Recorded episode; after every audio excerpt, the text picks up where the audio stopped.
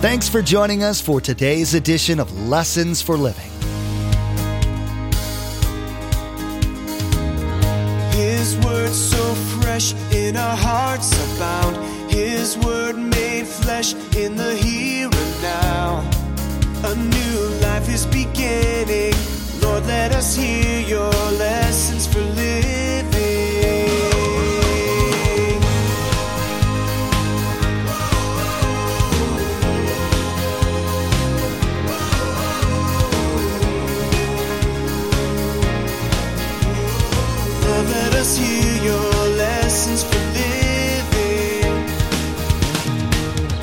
So here I am. I'm offering myself, God, as a living sacrifice to you. I'm all yours. But sometimes as a Christian, the living sacrifice gets up and walks away because now I'm doing my own thing. Could I ask you this morning? Are you still on the altar? Are you still saying to God, You got all of me? If not, get back on the altar. You're not a dead sacrifice, you're a living sacrifice. That means that every day, wherever I go, I'm a living sacrifice for God. We who have given our lives to Christ are called living sacrifices to God. Because of that, we're supposed to do only what God says to do. We know, of course, that we fall short of that ideal, sometimes far from it. That's when we have to rely on God's forgiveness and patience with us, as well as our trust that He will complete His work in us. Pastor Mark is teaching from 1 Peter. Peter's been encouraging a group of believers to hang on to their faith in Christ. Although they're going through some tough times, ultimately their lives will end up with God in His kingdom. Remember, there's quite a few ways to receive a copy of Pastor Mark's teaching. We will be sharing all that information with you at the close of today's broadcast. Now, here's Pastor Mark in 1 Peter chapter 2 with part 2 of his message. Christ followers are chosen people and holy priests. Lord. So not only is Jesus the foundation of the church, the one that heads the church, he is the cornerstone. He holds the church together. Who is church? People. Think about this. The cornerstone holds our life together. When we go through difficult times, I need somebody to hold me together. It's Jesus Christ. So when you look at all of that, by the way, what kind of building is this? It's not about our building. The church is people and we're alive. We're living. Turn your neighbor say, I'm a living part of the church of Jesus Christ. Come on, turn to them. I'm a living part in the person of Jesus Christ. You're living this morning. Some of you look a little, well, let me just go on and move some other place. You kind of look like the 830 service. All right, now let's move on. That's because the cold front came. You wanted a cup of tea more. I understand. Now, let me just say this to you. When he's building his church, it started on the day of Pentecost. Now, look at how Paul writes it. Look at Ephesians 4. I have it for you. Instead, we will speak the truth in love, growing every way more and more like Christ. I have a desire. I have a passion for the word. I have a craving for the word. Growing in every way more and more like Christ, who is the head of his body, the church. And he makes the whole body fit together perfectly. Now read this line with me in yellow. As each part does its own special work. What does that mean? You're gifted. This church, like every Christian church that's really a Christian church, there's lots of churches that are not Christian churches. Christ isn't mentioned. The Bible isn't revered at all, isn't studied. But any church that has Jesus as the head and his word as the head is a healthy church. And you have a gift. We're a body of believers. I can't do without you and you can't do without me. We all need each other. Now notice that it helps the other parts grow. We're here to encourage one another. The one another commands are all through the Bible so that the whole body is healthy and growing full of love. See, God arranged you to be in this church. Now you chose, you felt good, you prayed about coming to this church. Everybody isn't designed to be in this campus, or let alone Calvary Chapel. God designs people to be in different churches. And some of you have moved from other churches. He just moved you here because it was time for you to be here. Some of you will be moved to other churches. I'm not people moving. God's moving people. But you're here for a reason because when we're together, we're unified. We're unified. And each part is doing its own thing. Thanks for serving. Thousands of you serve in our bodies as volunteers. What a joy. Do you notice most churches, 20% of the people serve 80% of the people that do nothing. Thank you. You're serving. You're doing the gift that God gave you and you're allowing it to make a difference in our church because then the church is what? Healthy. And healthy means growth. A healthy Christian always grows to be, just like you read, more like God. Now, notice this statement. Each of us have a role in helping to build the church. By the way, who's the head of this church? It ain't me. I'm too short to be the head. No, the head of the church is Jesus Christ. The head of every church is Jesus Christ because it's his local body. Thanks for using that. You know, when you come in and you're working together and you let people change in the parking lots as you're driving, no, go ahead first, go ahead first. And you're just smiling about it. And the person's going, go ahead, get on it first. Now they don't see you, but God can see you. Thanks for not being that way. When you see that, if a church is healthy and people leave the church and they're smiling and all good things, and the people see you in a restaurant and you're up the upbeat and whatever, who are you making look good? God. Thank you. Thank you for making God look good. But there's more. We're not just living stones. You will be shocked at this statement from Peter. Peter 2 5. You also, like living stones, are being built into a spiritual house, the church, to be a holy priesthood. Whoa, whoa. What am I doing? Offering spiritual sacrifices acceptable to God through Christ Jesus. Now, in the Old Testament, God had a priesthood.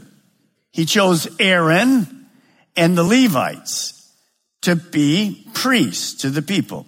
And they were chosen for a purpose. In the Old Testament, people didn't approach God. Only one priest approached God, the high priest even the other priests that were in the line of Levi, they did one thing. They offered sacrifices in the temple for the people's sins. They offered animal sacrifices. The animal would be killed. They offered grain sacrifices, thank you sacrifices, all kinds of sacrifices. So those priests were ordained to offer those sacrifices to God for the people. Kind of a go between because the people didn't offer their own sacrifice. They had to have a priest do that. So there was a go between, between that offering of the sacrifice for the people to God. That was the go between. That's what the priest did. Now, today, everything changed. When Jesus went to the cross, you need to understand what changed. I'll explain to you how that happens, but I want you to write this down. This is going to be a shocker to most of you. Here it is. In the New Testament, all believers are priests. Just turn to your neighbor and say, like, I didn't know that, but I'm a priest. Come on. Come on. I'm a, I'm a priest. I'm not only a living stone. You're going to be funky when you leave this place. I'm a living stone and I'm a priest. Is that true? Of course it's true. Now, how did that happen? Watch how this happens, and I think it'll be very, very interesting to you. Remember, in the Old Testament, only one priest could go into the holies of holies and offer sacrifices for the whole Jewish nation once a year. He was directly in contact with God. Only one high priest throughout the whole history, whoever the next high priest was that was elected in, the other one died out. Only one high priest could ever do that once a year. You and I in the Old Testament would never approach God. We'd have nothing direct with God. It would go through the priest to offer sacrifices. Remember, a mediator is a person who can stand between two and communicate with both.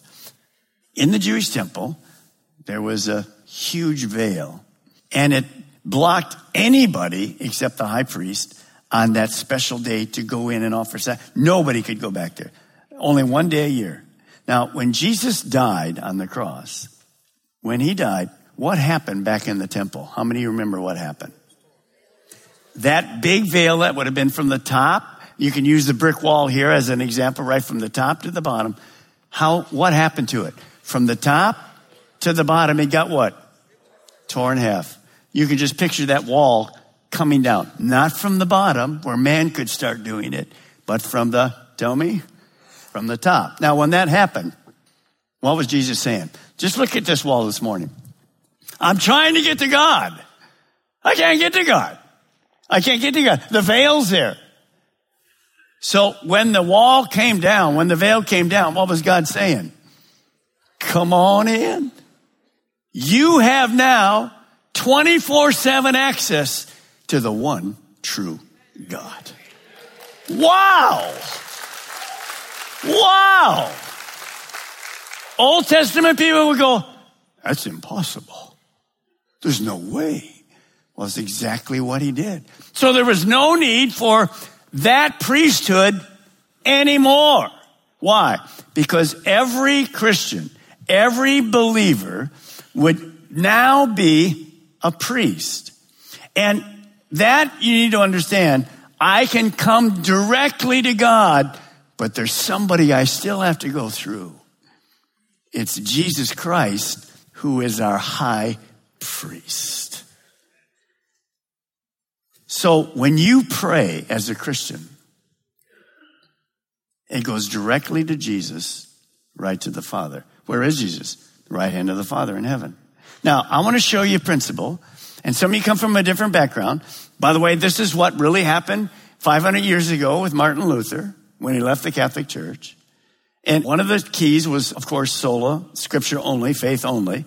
You can't have good works. But here was another big one. I want you to see this verse. Many of you need to write it down. Now, we're not talking against Catholics. We're not talking about other religions. We're just talking about scripture. Just talking about scripture. 1 Timothy 2 5. For there is one God and how many mediators? How many? One. One mediator between God and men. And that mediator, that man is Christ Jesus. So here's what you want to write. There is only one mediator between God and man, Jesus. What does that mean to us? Well, it simply means this. When you go to prayer, we don't go through any person on earth. You certainly would not say, Pastor Mark, would you pray for me? Of course I'll pray for you. But I'm not the direct intersection between God. It's Jesus. So our prayers are directed to Jesus. They're not directed to a pastor.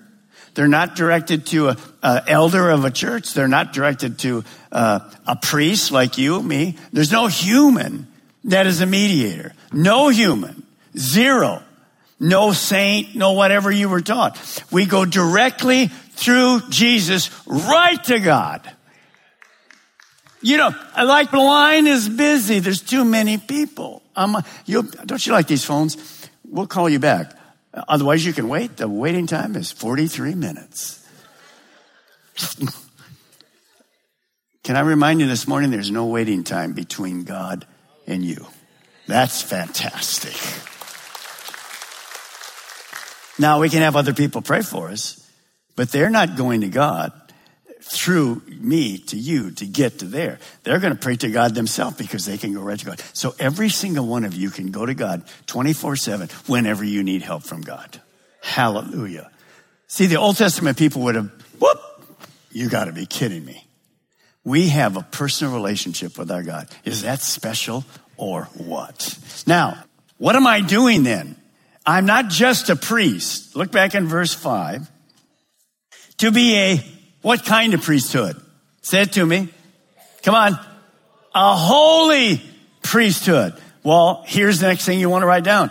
New Testament priests must be holy priests. Now, what does that mean? I got to put my cap on? No. My robe on? No. It's inward, different, set apart, dedicated to God. So I am a priest. If you're a believer this morning, you're a living stone. You're a priest. You're a person that has access to God. Let's see if you remember what I said like three minutes ago. What was the role of a priest in the Old Testament? To offer what? Tell me. Sacrifices. Animal sacrifices, grain sacrifice. Well, what is my purpose? Read on in verse five. Go on. I know what's there. Read, look at verse five. What is the holy priesthood to do? What's it say to do? To offer what kind of sacrifices? Spiritual. Animals? No, because the perfect Lamb of God came once and there are no more animal sacrifices. Do you get it? He died once and for all. The Lamb of God that will take away the sin. Of, the he, sometimes people celebrate this from another church. They'll celebrate during the communion and they, and they celebrate that Jesus is dying again. I'm sorry. He died once. It's done. It's finished. It is finished. It is finished. It is finished. The perfect Lamb of God is over. Well, Pastor Mark, what are these sacrifices I'm supposed to be offering? I'm glad you asked. Now, I'm going to give you just five. I don't want you to write them down. It's too long, but I want you to see what that looks like in your life. So here are the sacrifices that Peter's talking about. A sacrifice is doing something and honoring God with it. God, I give this to you. I give this to you. Here's the first one. The sacrifice of offering ourselves as living sacrifices, holy and acceptable to God. How many remember this is Romans 12:1. I got in a big offering bag. Anybody remember? I got in it and I didn't fall over, praise God. And I what was I saying to God? Take me. Take all of me. I'm yours. My sacrifice starts with all of me. That's what you need to offer. Now, he isn't demanding it. We're to offer it because it's our privilege. How could I not offer God me since he's the one that changed me? How are you going to get to heaven? The same way I am by the grace of God. So I have no problem offering myself. But let me share you something and I'll show you what it's like. Here, God, you can have all of me. So here I am. I'm offering myself, God, as a living sacrifice to you. I'm all yours. But sometimes as a Christian, the living sacrifice gets up and walks away because now I'm doing my own thing. Could I ask you this morning? Are you still on the altar? Are you still saying to God, You got all of me? If not, get back on the altar. You're not a dead sacrifice. You're a living sacrifice. That means that every day, wherever I go, I'm a living sacrifice for God. Number one. Number two, what did you do for 25 minutes this morning before I got up here? You praised. People don't understand what worship is. Look at this. The sacrifice of praise. That is the fruit of our lips giving thanks to his name. So sometimes when I'm going through difficult times, I may not want to say, thanks God. Here's praise from my lips, God. No, I'm questioning, God, why, why are you allowing this to happen? But in all things, I should be what? Praising God, because He's in control. He's in control. Can I just say this to you this morning? Remember the cornerstone holds us together.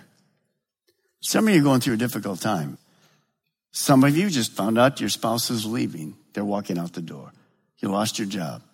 You got a report this week medically. It was terrible. The kids are having this difficulty thing. You're struggling financially and you're trying to think all as you go through all of this stuff. Well, how can I be thanking God? We're not thanking him for the disasters. We're thanking him in it because he's doing what? Let me just give you a word of encouragement. No matter what you're going through and it looks like it's going to cave in, he's holding you together this morning.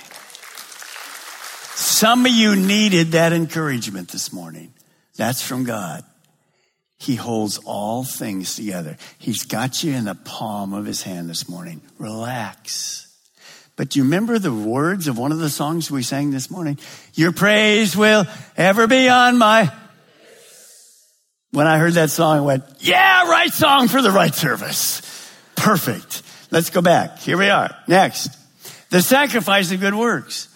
Do not forget to do good and share with those in need. We just covered that. You're here to serve God in this church. Thank you. Because you're doing good things, not only in this church, but of course outside the church. You're doing good things, and that's a sacrifice. Why? Well, you're going to make those boxes of love that go to the kids in Haiti. It's a sacrifice. You're going to pay the five bucks, buy gifts. Your kids are going to, you know how the kids go. I want one of these, one of those. Well, you gave it to the person in Haiti. Why can't I get one? Well, Christmas isn't here yet. It'll come. It's going to be a sacrifice to you. But we love doing that because we're blessing people who are less fortunate than us. Next, the sacrifice of our possessions and our money goes right along with it. See, everything you have, when you put yourself in that offering bag, it's all God's. Our money, our possessions, whatever, the serving time, our gifts, our talents, it's all God's. We just say, God, it's yours. I'm your servant. That's why I'm here. Next, the sacrifice of sharing the gospel. Paul says when he went into Rome, he went into Rome for one reason so that people could be born again. You're here not just to do good works, you're here to be light and salt. Our neighborhoods, our families, our workplaces are filled with people who don't know God. How are they going to know God? Well, Pastor Mark, I'm like, not into that. No, you have to sacrifice yourself and get into it. You have to obey the word of God. We have to love the lost, not just the church family. When this service is over, the church infiltrates our cities. For what reason? To do good works, to make God look good, and to look for an opening to share the gospel. Even in a restaurant this afternoon, stop the waitress, the waiter, and say, Anything I can do for you, anything we could pray for you. Just see what God will do. Think about those people. Now, look at verse 6. For in the scripture it says, See, I lay a stone in Zion, a chosen and precious cornerstone, talking about Jesus again, and the one who trusts in him will never be put to shame. Peter goes back to Isaiah, basically, 28.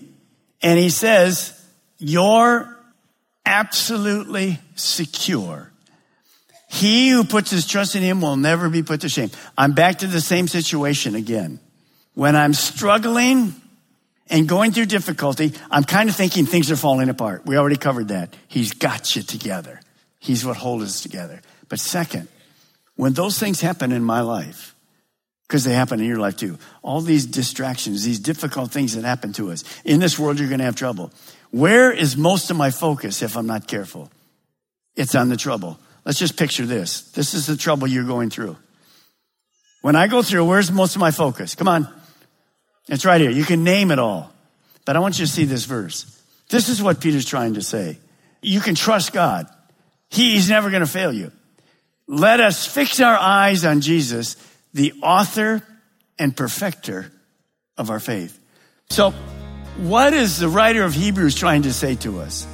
If you trust in Him, He's not going to fail you. So where should my eyes be when I'm going through difficult times? The divorce, the sickness, the, you name it, whatever. Should Satan will always, in my own weakness, will always direct me right back to where the problem. But where should my eyes go? The solution. His name is Jesus.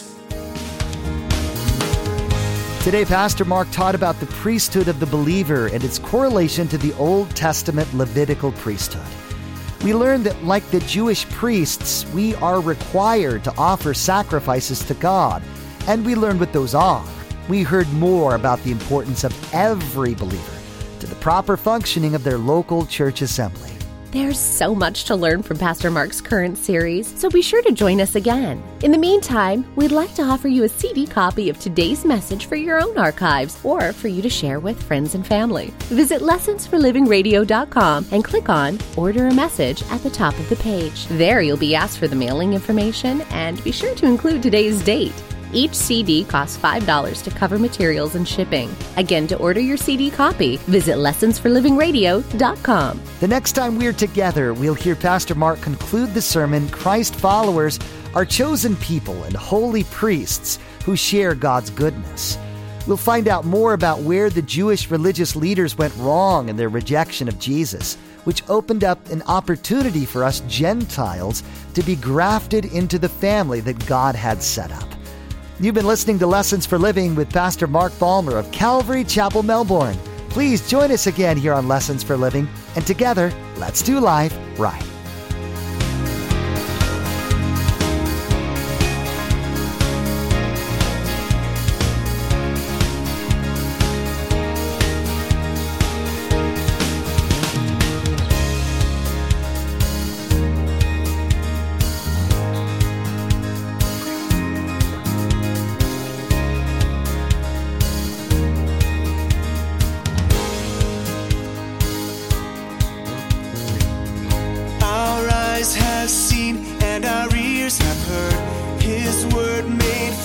In a hurting